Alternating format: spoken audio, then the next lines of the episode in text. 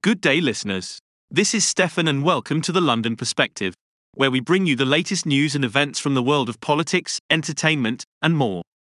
Today, we're talking about a news article that just broke, and it's about the FBI's investigation of Representative George Santos' role in an alleged GoFundMe scheme involving a disabled U.S. Navy veteran service dog.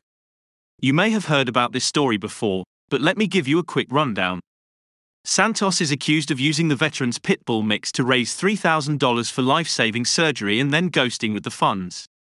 The veteran turned over text messages with Santos to the FBI and they are investigating the matter as we speak. Before we dive into the details of the investigation, let's take a step back and look at who Representative George Santos is.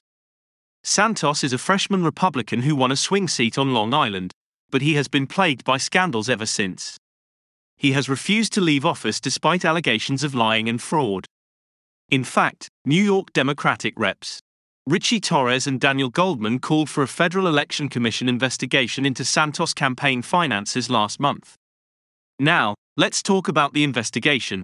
The FBI agents have contacted the former service member, Richard Osthoff, and he has given them text messages from 2016 with Santos.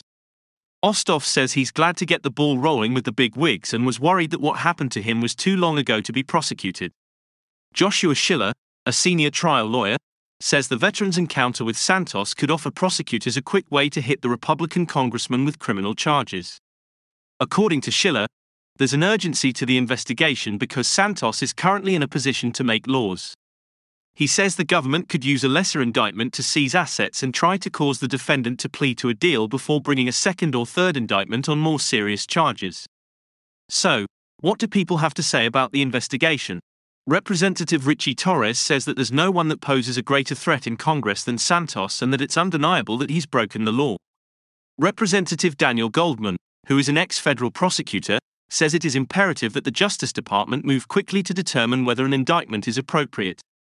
House Speaker Kevin McCarthy has also made his strongest statement yet on Santos, saying that if Santos is found to have broken the law by the House Ethics Committee, he will be removed from Congress. In conclusion, this is a developing story, and we will have to wait and see what the FBI and the U.S. Attorney's Office in the Eastern District of New York have to say.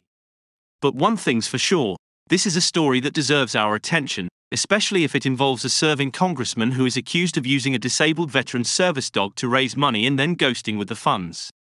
So, listeners, what do you think about this story? Do you think Representative George Santos is guilty of what he's accused of? Let us know in the comments section below. That's it for today's episode of the London Perspective. Don't forget to like and subscribe for more news and events from the world of politics and entertainment. And until next time, take care and stay tuned.